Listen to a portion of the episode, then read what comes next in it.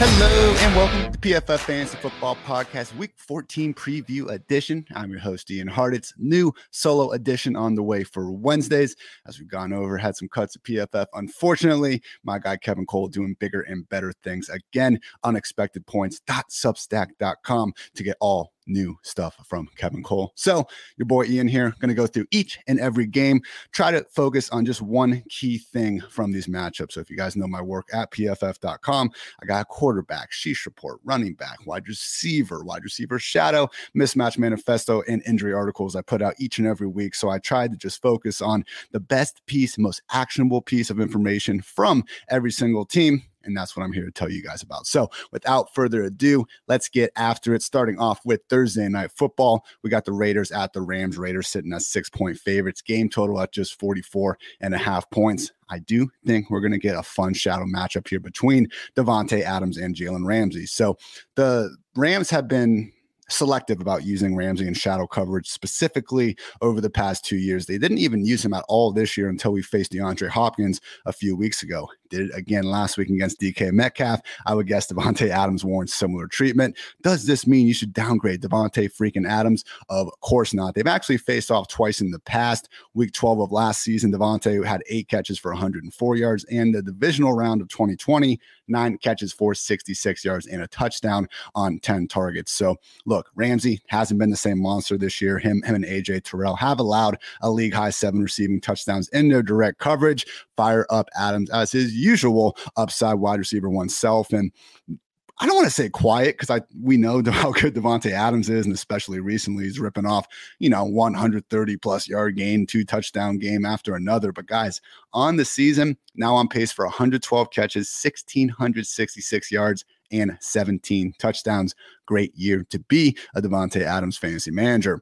On the other side of the ball, look, Baker Mayfield going to have be active, I guess, but not expecting to start. Wolford's banged up. The backfield, Cam Akers still dead last in the N F L in yards per carry. Kyron Williams at risk of having fewer than five touches if the man doesn't get proper game script. With all that said, I want to give a quick little shout out to Tutu Atwell, the uh, second year, former second round pick. I mean, guys, seventy-five yard house call last week, but unfortunately, Wolford missed him way short. But just on the season, incredibly small sample size here. Let me start with that. But it is a sample size that at least qualifies with one hundred fifty-seven wide receivers that'll run at least fifty routes this season. Among that group, Tutu Atwell, ninth in P F F receiving grade, second in yards per out run, second in yards per reception, even twenty-third in targets per out run. So, hey, Tutu Atwell, should you start him in fantasy? Hell no. But, you know, maybe he'll give us something down the road. At a minimum, not looking like quite as wasted of a pick. Probably already talked too long about the Rams. Would note that Aaron Donald is also out for them, so should be the usual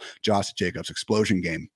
Moving on to Sunday, we got the Jaguars in Nashville taking on the Titans. Titans favored by four points, game total at forty-one. So the one thing with Trevor Lawrence, we talked a lot about him this year and the ups and downs he's had, but really this group of pass catchers hasn't done him too many favors throughout the season. Nobody has had more passes dropped than Trevor Lawrence this season with twenty-six. And only the Titans have a worse overall team drop rate. So this is not Lawrence throwing the ball, you know, one hundred times more than any other quarterback and just kind of having the volume add up. Really has been an efficiency level thing. So what was really intriguing to me is the usage between Christian Kirk and Zay Jones, almost identical this year, guys, in terms of expected P P R points. So not what they did, just what their volume said they should have done. I mean, Christian Kirk is a wide receiver nineteen on the season with fourteen point three expected P P R points per game. Zay Jones is wide receiver twenty right behind him at fourteen point one. Now, at least not in the year twenty twenty-two, we're not playing in fantasy leagues for opportunity. We need those real points. Kirk is wide receiver fifteen in actual P P R points. Zay Jones, wide receiver forty. So not telling you guys to line them up next to each other. We saw Zay Jones drop more than a few passes this just last week, but the best version of this Jaguars offense does use Kirk and Jones to a fairly even level, and we could see them have more good than bad against the Titans defense, bottom twelve group, and E P A allowed per pass play and passer rating allowed.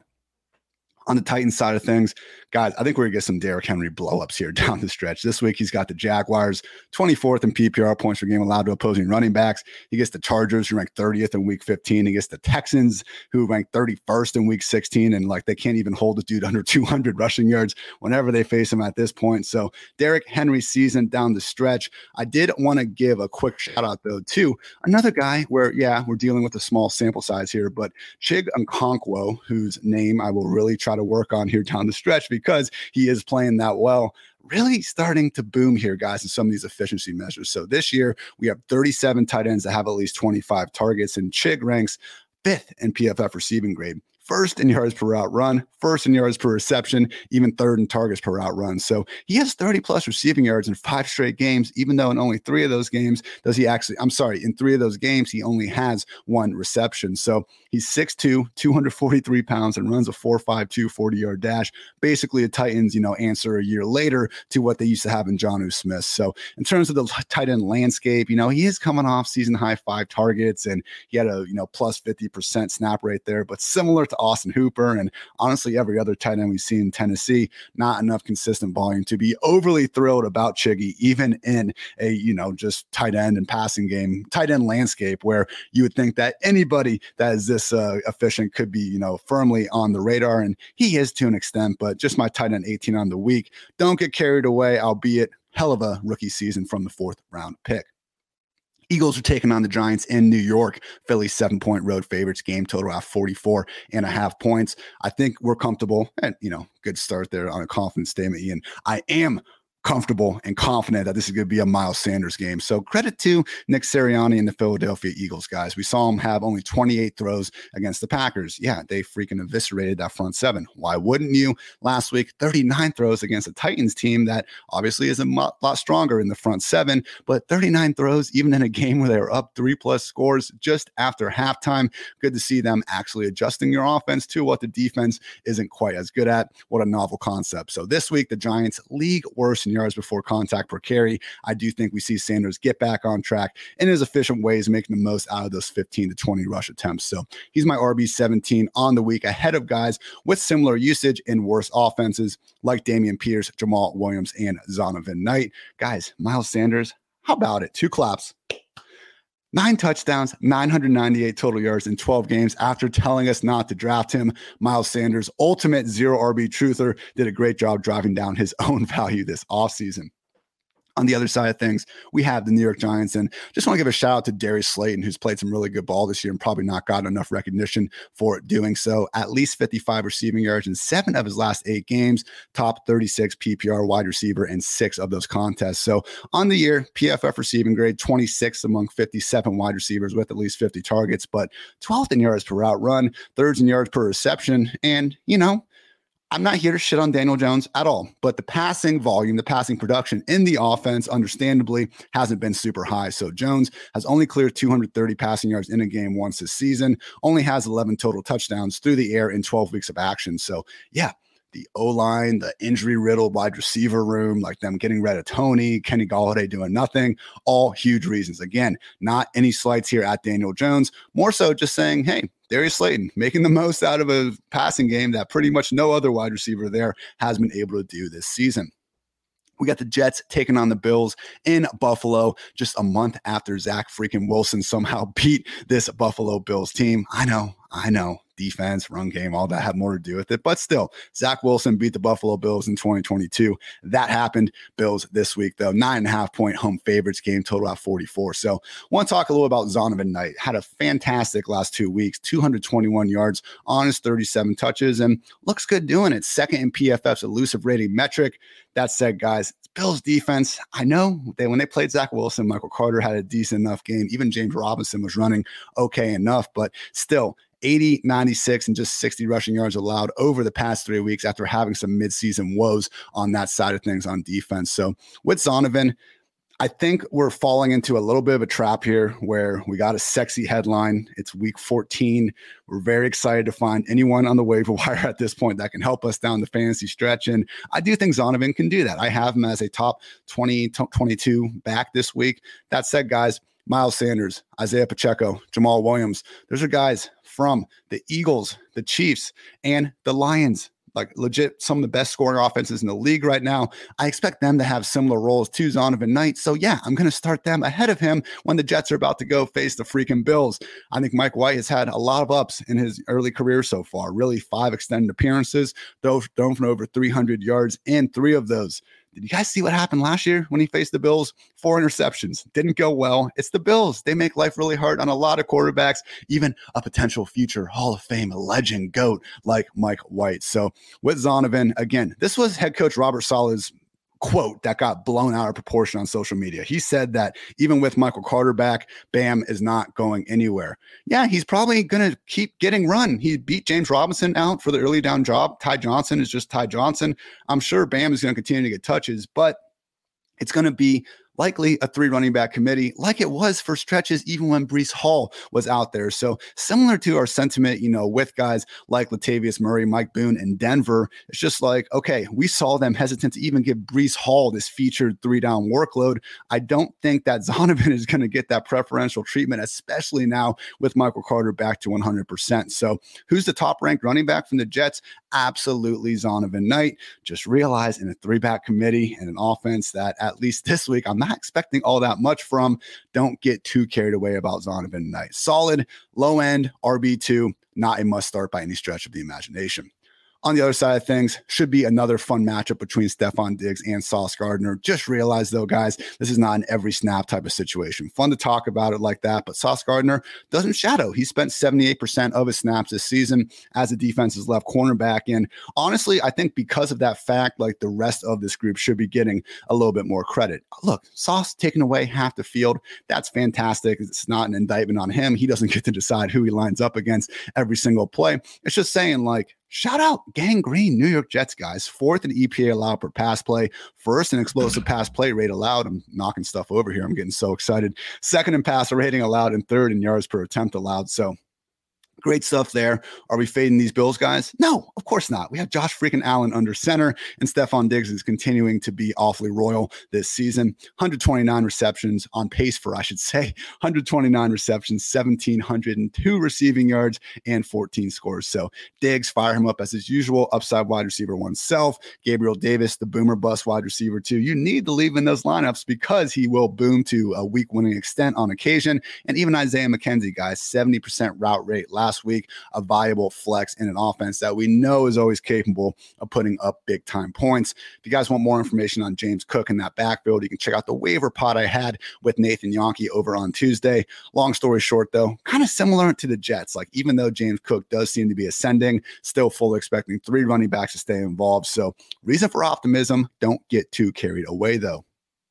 Next up, we got A F C North Showdown, the Ravens at the Steelers. Pittsburgh sitting as two and a half point favorites, game total at thirty-seven. So on the Ravens side of things, expecting Lamar Jackson to miss at least a week with this knee injury, setting up Tyler Huntley. And guys, he is my Q B fifteen on the week ahead of guys like Daniel Jones, right next to him. I'm just, you know, giving some credit to the Eagles and how tough of a matchup they can be. And I would honestly start Tyler Huntley ahead of guys like Tom Brady against the forty-niners and Mike White against the Bills because, one, the Steelers defense has been had on several occasions throughout this year, getting a little healthier, but hardly the juggernaut that we, you know, been seeing a lot from the organization throughout their entire team history, honestly, but more so the fact that I think Tyler Huntley can be a solid middle-class man's version of Lamar. Is that fair? No Lamar slander here, but Tyler Huntley, you know, he's his backup for a reason. He plays football in a similar manner, specifically running the hell out of the ball. In his six extended appearances, he has had seven, six, thirteen, six, twelve, and ten carries. He's gone for at least forty yards rushing in all those games and included two hundred five passing yards per game. So before he got injured, Lamar Jackson this year was only averaging two hundred three passing yards per game. Obviously, Huntley, not better than Lamar Jackson. You can pull up many efficiency stats throwing the ball to prove that point. And guess what? Maybe we're going to see Huntley drop off from the two hundred five yard mark like Lamar has dropped off from last season to this season because we don't have as strong a pass game weapons in Baltimore this season compared to last year, particularly with Rashad Bateman injured. That said, guys, Huntley really does profile someone who can be much better in fantasy than in real life. I think he's a quality upside Q B two for however long Lamar is sidelined. On the home side of things, yeah, I just got some stats here to help make uh, Diontae Johnson fantasy managers feel even worse than they probably already do after this hellish start to the season. And by starting the season, I mean, we've literally seen thirteen weeks of this at this point, so not ideal. But yes, N F L high, one hundred five targets without a touchdown this season. The N F L's only receiver with more than thirty P P R points below expectation on the year. And that's the craziest part here, because the gap, guys, again, expected P P R points, that's just volume, what we would have thought that a, you know, a player would get in that situation. Diontae Johnson is sixty-two P P R points below expectation on the season. The next most unlucky, bad, victim, whatever stat you want to use, Zay Jones at minus twenty-three. The gap between Diontae Johnson and Zay Jones, you have to go to the wide receiver one hundred forty freaking eight from Zay Jones down to find that same gap out there. Like it, Johnson, he's not just been the most unlucky, again, or the biggest victim, whatever the hell term you want to use there. It, it's been that times a freaking hundred, basically, based on this gap he's had between Zay Jones and Diontae. Again, Zay Jones, second. minus twenty-nine point three fantasy points below expectation this year, more than double that. And then you get to Diontae Johnson. So overall on the year, Diontae, zero top twenty-four finishes in twenty twenty-one. He had twelve. In twenty twenty, he had seven. Even as a rookie in twenty nineteen, he had four. Not looking great for the Steelers passing game. Also have George Pickens out there, who did seem like he was starting to give us a little more upside, but guys, end of the day, still has freaking seven games with a finish outside the week's top fifty wide receivers on the season. So Diontae versus Pickens, I do tend to lean slightly ahead of um, Diontae still. I know we've gotten slightly few bigger booms from Pickens, but we've also had lower lows. So at the end of the day, Steelers and Ravens game total is at thirty-seven points, tied for the second lowest on the week. If you don't have any Ravens or Steelers in your starting fantasy lineups, you're probably doing something right. All right, Vikings at the Lions. On the opposite side of things here, this is actually tied for the highest game total of the week at fifty-two and a half. The Lions are two and a half point home favorites here, despite the discrepancy in wins and losses. So on the Minnesota side of things, Dalvin Cook this year hasn't been the usual world beater that we kind of drafted him to be and that we've seen in past years. It's not his fault. You know, Goodwill Hunting style. We can do this for however long we want. But guys, he's the R B thirteen in expected P P R points per game. He's the R B twelve in real P P R points per game. If you want to blame anyone, blame Kevin O'Connell or Kirk Cousins for not throwing him the ball nearly as much as they used to. I mean, Dalvin Cook from twenty seventeen to twenty twenty-two, here is receiving yards per game. twenty-two and a half, twenty-seven point seven, thirty-seven, twenty-six, seventeen, and most recently a career, career low thirteen point one on a career low three point five targets per game. So that is one of those things where when we talk about coaches and, you know, changing teams and what that could mean for their personnel usage, Kevin O'Connell coming from the Sean McVay system where they don't throw running backs either, we have seen that impact Dalvin Cook. So you're still starting him everywhere. And this is a matchup against the Lions run D that I do think he could smash. But when we don't have that pass game floor, it becomes a situation where he's honestly got a workload very similar to Nick Chubb this year, where, yeah, if you're going to be one of the best players in the league, like Nick Chubb always is, you're going to be just fine, but you need to be that good. Otherwise, it could be a situation like Deebo Samuel, where unfortunately they're a much more middle of the pack player, despite obviously having all out of this world talent. Yeah, also T J Hawkinson, revenge game, great day to be great. Go get that revenge, T J. On the other side of the ball, DeAndre Swift, absolutely back. He led the backfield in snap rate last week for the first time since week eight. I mean, guys, it's it's been rough. Again, week eight was when he came back from injury. After returning from injury, he only had ten. Five, seven, eight, and nine touches in those first five games. So what have we been saying consistently on the podcast? We need confirmation that Swift is looking at just, again, a floor of double-digit touches. More like fifteen would be fantastic, and I think we had that last week after tying his season high with eighteen combined carries and receptions. So, yeah, there's still a little bit of Justin Jackson there, and that's the only thing stopping Swift from honestly looking like a potential top eight running back here down the stretch. We know Jamaal Williams is going to be out there stealing some fantasy-friendly goal line opportunities. It's when we also add in Justin Jackson, who had five or six targets last week. I mean, that's no joke to be taken away from Swift when you have these, again, brutal goal line and targets being taken away from our lead back, it's just going to be tough to squeeze him too high up the ranks. But still, on a week with six teams on bye, DeAndre Swift is my R B thirteen. And for the first time in a good six weeks, I will be answering the majority of close start sit questions with the lead back for one of the league's, again, top scoring offenses when everyone is healthy. A F C North showdown between the Browns and the Bengals, since he's sitting at six-point favorites, game total at forty-seven. I mentioned before about Nick Chubb, uh, you know, talking about running backs who just need to perform so much better than what their workload is in order to meet those sky-high expectations that they earn from being so freaking good at football in the first place, and Nick Chubb just keeps on doing exactly that. In twenty twenty, he was the R B twenty-eight in expected P P R points per game, R B nine in real P P R points per game. twenty twenty-one, he was twenty twentieth in expected, twelfth in real, and this season, sixteenth in expected, seventh in real. So, yeah, Kings stay Kings. Nick Chubb, absolutely one of those. And don't be surprised if we see another boom against his Bengals defense. Last three full games against the Bengals, one of those was like a week eighteen game. I think it was last year, actually, where he played, but hardly at all. Dearness Johnson took the lion's share of the reps.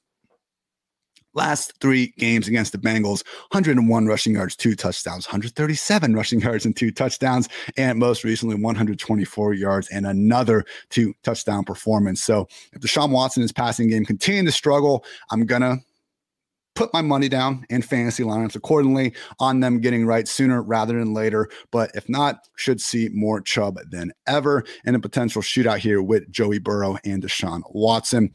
On the other side of the ball, we'll continue to focus on the backfields a little bit because we already know how good Burrow, Boyd, Chase, Higgins are, notwithstanding that brutal eighteen-yard sheesh of the week drop from Boyd last week. But focusing on the ground game, surprising but true, Samaje Perine with three has more top ten fantasy finishes this year than Joe Mixon with two. So yes, Mixon has several R B eleven finishes. I could have easily picked top twelve and ruined this entire argument, but it's just a tip of the cap to Samaje Perine for being able to go out there and look pretty damn good. I mean, I don't think anyone actually looked at Samaje Perine as someone that was even close to a viable competition to Joe Mixon, but you look at any rushing stat this year and Perine's been better. P F F rushing grade has him beat. Yards per carry, four point four versus three point eight in favor of Perine. He's picked up an extra zero point eight yards after after contact per carry, and even the missed tackles forced per carry, he's been superior. So yes, Mixon, better receiver in terms of P F F receiving grade, but Perine, far superior pass blocking grade. So it's one of those things where I think we all owe Samaje Perine a little bit of an apology for freaking out as much as we did in the Super Bowl when he was on the field instead of Joe Mixon. Who would I want as my starting running back on an N F L team, even a fantasy team, if we could just have the same amount of touches?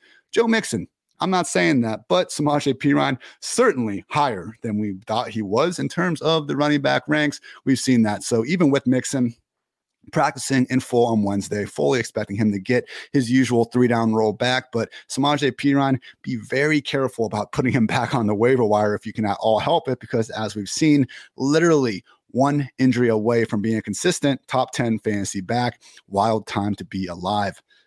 We got the Texans at the Cowboys here. Cowboys are sixteen and a half point favorites, game total of forty-five and a half. So obviously with that huge spread, Damian Pierce is not someone who needs to be jammed in the starting lineups. Hey, I still think he'll get fifteen plus touches. And when you start going down the ranks, when you have that sort of volume, it's hard to get too uptight about game script and matchups. But clearly, come on, it's the Texans, guys. We can't be overly thrilled about anybody coming out of this group. They are implied to score a week low fourteen points. Explains that gaudy spread. But I will just point out, Nico Collins is starting to become a little something here. Over his last four games since returning from injury, he's had ten, seven, nine, and ten targets. And last week, week high one hundred eighty-seven unrealized air yards. Now, a lot of those are of the prayer yard variety. That's a portion and just an aspect of the Kyle Allen experience. Luckily, though, we could maybe go from atrocious to like just bad under center, going from Kyle Allen back to Davis Mills. You know, big leap of faith there. So, hey, Brandon Cooks is dealing with his calf injury, phantom or real. If we are going to see Nico continue to be the number one in Houston, I think we can get a wide receiver three down the stretch. I mean, over those past four games, he's been the P P R wide receiver twenty, forty-one, forty-three, and thirty. So this week, I do trust Nico a little more than clear-cut complementary options like Michael Gallup, like Tyler Boyd, and like Mac Hollins. So I know, not the biggest, uh, you know, uh, not the biggest congrats or best thing to say about Nico, but yeah, solid wide receiver three in Houston. We can do a lot worse than that. on the other side of the ball. We've now gotten three games of this backfield since Zeke has returned from injury. In terms of snaps, Pollard has led the way, one hundred four to ninety-two. But Zeke has three more carries, forty-eight to forty-five. Pollard has six more targets, eleven to five. So we did see Zeke outsnap and outtouch Pollard in week thirteen after not doing so in weeks eleven and twelve. But a little bit funky how they did that. I mean, they basically reserved the last drive with the starting offense out there for Zeke. If you take that away, once again, it's again, I'm. Zeke's obviously staying super involved, but I think it's more a fifty-fifty split as opposed to like, oh, look at last week. Clearly, this is trending in Zeke's direction. And guess what, guys? Remember what we opened with? The Cowboys are favored by sixteen and a half against the freaking Texans, thirty-first in P P R points per game allowed to opposing running backs. Both Pollard and Zeke should be in starting fantasy lineups of all shapes and sizes. A F C West showdown here that looked a lot more interesting on paper a couple months ago than it does now. Chiefs at the Broncos, Kansas City, nine and a half point favorites, game total at forty-three and a half. So we are tentatively trusting Juju still after last week's down performance because his routes got back up to eighty-one percent after that disappointing week twelve where he was seemingly eased back into action coming off the concussion injury. So more so the bad performance, again, it wasn't based on the underlying usage. It was based on Patrick Mahomes having a season low twenty-seven pass attempts and just two hundred thirty-three passing yards. So before Juju got hurt, guys, he was the P P R wide receiver seven, wide receiver four, and wide receiver eight out there. So truly we were starting to see Juju start to become this year's Cooper Kupp, that phrase that pissed me off all offseason. But let's face it, it was looking pretty good for him before getting hurt. I don't think he's going to have enough time to necessarily put together this super great season-long total, but I wouldn't be shocked if we start getting something close to that upside wide receiver two goodness that we were starting to see consistently pre-concussion. I am not terrified of this matchup this week. Patrick Surtain the second, not expecting him to be following Juju, and with Juju spending forty-three percent of his snaps in the slot this year, that has been where the Broncos are weakest. Again, specifically wide receivers aligned in the slot. This defense is twenty-third in E P A allowed per pass play and twenty-sixth in both yards per attempt and explosive pass play rate. So Travis Kelce, Juju Smith-Schuster, kind of Isaiah Pacheco. Hey, we're starting to get some consistent fantasy guys in Kansas City, guys. Great day to be great. About damn time coming from the number one scoring offense. On the other side of things, yeah, in Denver, it's just Russ versus the bathrooms. That's the only thing I care about really at this point. Applied to score just seventeen points, thirty-second in points per game. Greg Dulcich is like the one guy we can kind of get behind. Judy's like an okay enough wide receiver three if Cortland Sutton is going to miss time with the hamstring injury. But I would just say with Dulcich, I mean, he still has five or fewer targets in all but two games this season. So similar to what we were saying with Baltimore, the Steelers, the Texans, unfortunately, guys, the Broncos are right there where close start sit questions, take the guy not involved in one of the league's single worst scoring offenses. Buccaneers taking on the 49ers. Brock freaking Purdy is sitting as a three and a half point favorite against Tom Brady. What a time to be alive. This one is tied with the Steelers and the Ravens for the lowest game total of the week at thirty-seven. So interesting backfield usage on, was it Monday night? That crazy Brady comeback. Believe it was Monday night. So we had Leonard Fournette come back into action, him and Rachaad White. Now, it was one of those things where we got a pregame report saying Fournette could be limited out there or just not working out exactly one hundred percent. Didn't seem that way when the lights came on. So at the end of the day, it was Fournette sixty to forty in terms of snaps, ten carries and six targets compared to nine and seven for Rachaad White. So guess what? Six targets, seven targets for these guys coming from Tom Brady. That's going to be more than enough more weeks than not. And that was the case on Monday night. Fournette finished as the P P R R B sixteen on the week, and White was even the R B nine, thanks again to that last second touchdown. So we need those because the run game, guys, held to under one hundred yards in all but two games this season. And the 49ers collectively have allowed one hundred fewer rushing yards than any other N F L defense through thirteen weeks. So it's one of those things where we need the targets, and luckily they are there. There for the running backs. Buccaneers running backs collectively ranked third in targets this year. It'd just be a lot cooler if we had like any scoring upside in this offense. We have Fournette. We have Rachaad White. They're low-end R B twos. Chris Godwin, six-plus catches in every single game since returning from injury in week four. We're loving him. He's a borderline wide receiver one.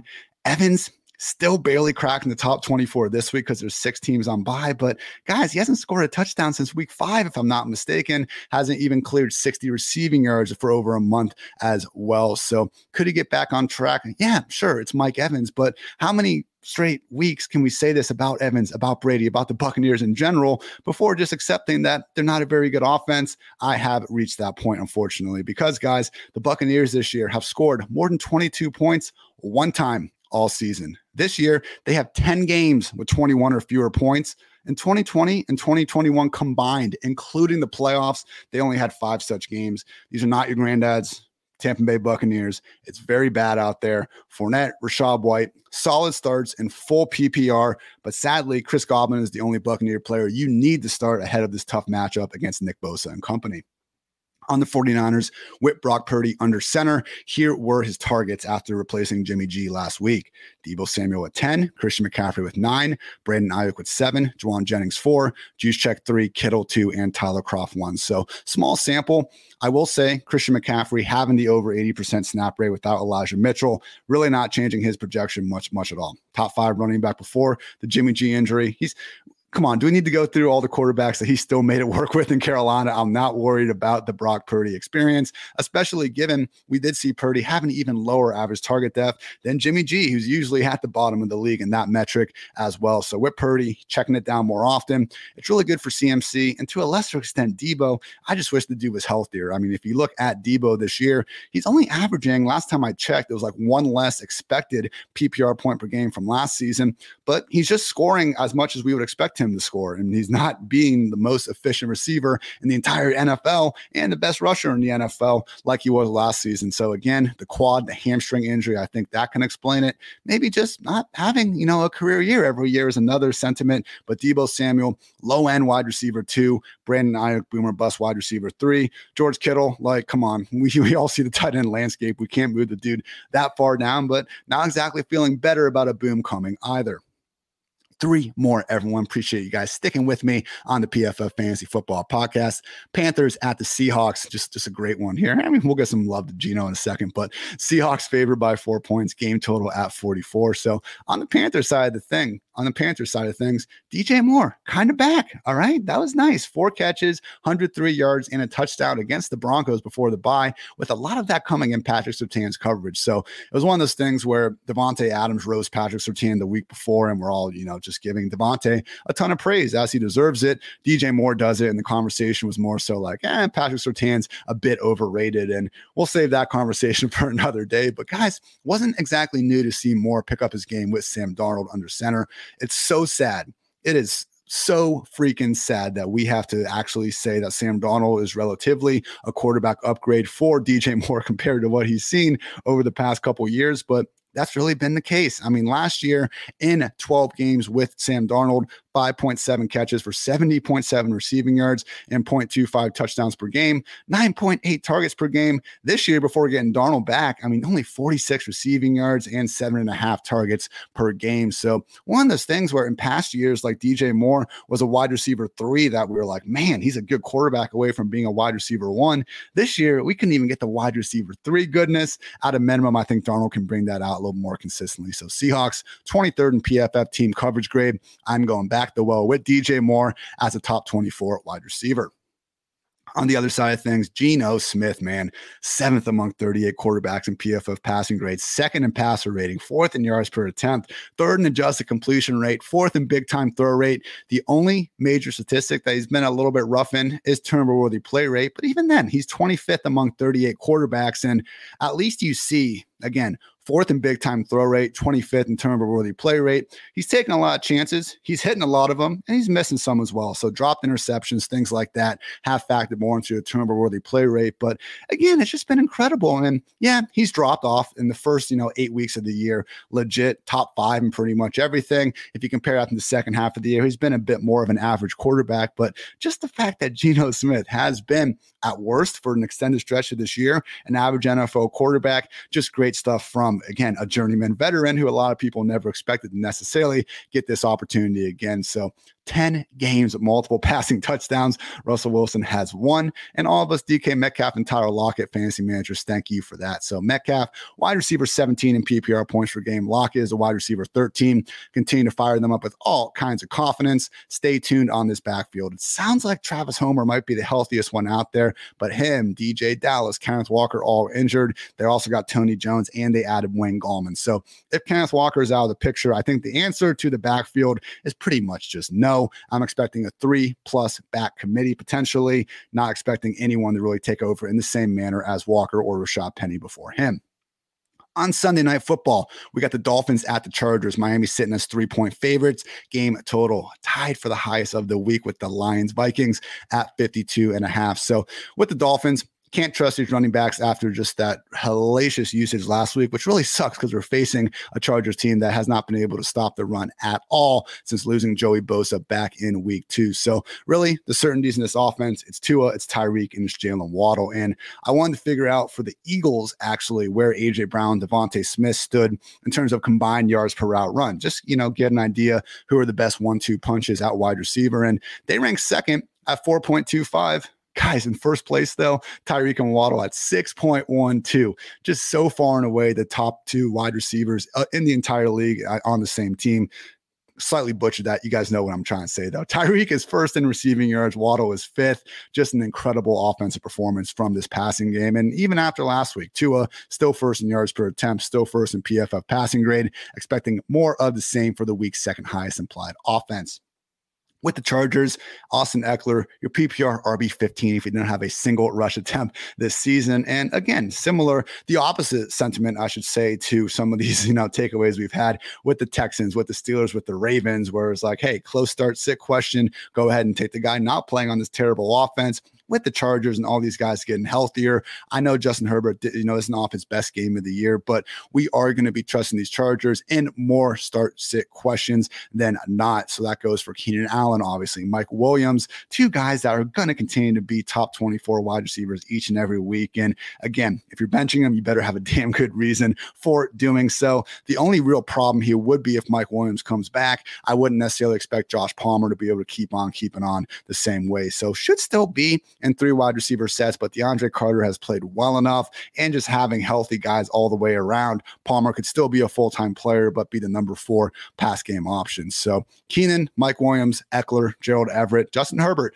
that's five fantasy guys in one offense that we're largely loving. Great day to be great in Los Angeles. And finally, guys, Monday Night Football, we got the Patriots at the Cardinals, New England two-point road favorites. That's pretty surprising to me. Game total at forty-four and a half.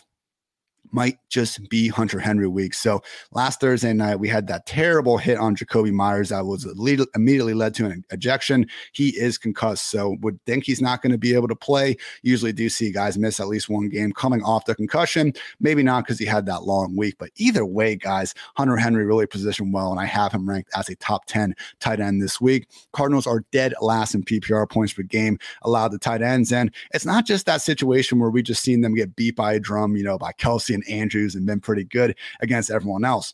Yes, Kelsey did go for one hundred twenty-one yards and a touchdown when he faced the Cardinals, but Noah Fant had a ninety-six-yard game, also had a six-catch, forty-five-yard game. Dallas Goedert went for eight catches and ninety-five yards. George Kittle had two touchdowns against these guys. Tyler Higbee, seventy-three yards and sixty-one yards. Hell, Juwan Johnson, the man, had two touchdowns against his defense not too long ago. So Hunter Henry, loving it in New England. Great matchup, and could feasibly see more targets without a healthy Jacoby Myers in the lineup. And finally, guys, with the Cardinals, fully healthy passing game, potentially the first time all year if Rondale Moore can get back from that groin injury. Fingers crossed, as someone that drafted way too much Kyler Murray over the offseason, that this finally leads to some Kyler boom. So ultimately, we are still trusting DeAndre Hopkins as an auto start wide receiver down the stretch. I agree with the sentiment that having a healthy Hollywood, bringing back Rondale and not having the easiest schedule, at least until they play the Falcons in week seventeen, it could make Hopkins, you know, more of an upside wide receiver too, as opposed to this locked in, you know, matchup proof wide receiver one, but that's fine. We'll take a top fifteen wide receiver. And that's all he's been this year. In six games, he's been the P P R wide receiver eight, two, twenty-one, twelve, twelve, and most recently fifteen. So the part that gives me hope for Hopkins is he's been really good with his targets and just on a per route basis, regardless of all the volume he's gotten. So just the yards per route run leaderboard on the season, guys, with a minimum of twenty-five targets. In first place, we have Tyreek Hill, followed by Stefon Diggs, Davante Adams, Amon-Ra Saint Brown, Justin Jefferson, Jalen Waddle, CeeDee Lamb, and DeAndre Hopkins. So any of those guys ahead of him, would you consider benching if he added a good wide receiver to the offense? No. So we're not going to do it with DeAndre Hopkins. So again, very fair to adjust expectations, but Nuke continuing to go back to the well here, even against the Patriots defense that, oh man, they always take away your number one option unless it's uh, Stephon Diggs and Justin Jefferson over the literally past the uh, two weeks. So I kid. I kid. Uh, but yeah, start freaking DeAndre Hopkins, start James Conner because he has an every down role. And Hollywood Brown, we're feeling good, albeit not amazing about. Last week, I'm sorry, two weeks ago before their bye, we did see Marquise seemingly having a little bit more of that low A D O T, quick get the ball out of your hands. Rondale Moore role. I tend to think that Rondale will be the odd man out in terms of just getting a bunch of targets, more weeks and not moving forward. But again, most confident Hopkins leading this passing game. It makes sense, you know, my Bill Belichick slander aside, if they do slow down Kyler Murray, make things difficult. So for this week, Connor, Kyler, Hopkins, those are my only must starts. Marquise Brown, though, still a top twenty-four player, should be in more lineups than not. Trey McBride to a lesser extent as a tight end too. And that's going to wrap up this edition of the P F F Fantasy Football Podcast. Again, you know, I try to avoid the uh, solo pods when um, we can, because I, I do think it's better to have a co-host on here. I go back and forth and, you know, talking forty minutes straight, not the easiest. I've heard uh, more than a few uh, reviews from you all over the years about, you know, swallowing and this and that. So I do apologize, and we are always striving to get better at that. But I maintain that when you listen to P F F Fantasy Football Podcast, you're going to leave a smarter football fan. You're going to get some great information. And I swear to you all, I will keep that keeping on as long as I am blessed enough to be the host of this wonderful podcast. That's quite the pipeline over the years. So appreciate you guys sticking with us. Happy week fourteen. Let's go clinch some freaking fantasy football playoff berths if we haven't already. So playoffs right around the corner. I can't wait. It's December. Still freaking football's in the air. Don't get to say that for too many more weeks, not to be a Debbie Downer. So let's just enjoy the last, you know, four, five full-on Sundays of football, get in the playoffs. Always a great day to be great. So thanks again for tuning in to P F F Fantasy Football Podcast. I'm Ian Hartitz. Until next time, take care, everybody.